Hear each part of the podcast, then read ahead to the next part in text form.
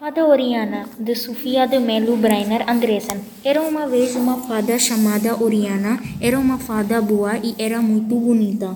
Vivia livre, alegre e feliz, dançando nos campos, nos montes, nos bosques, nos jardins e nas praias.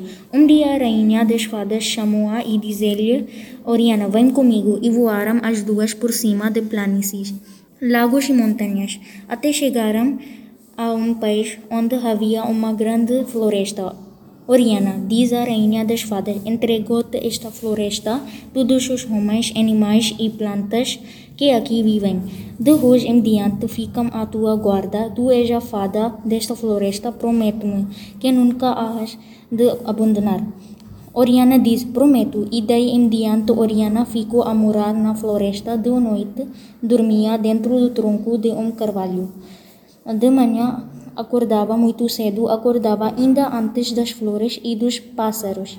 O seu relógio, o primeiro raio de sol, porque tinha muito o que fazer na floresta, todos precisavam dela.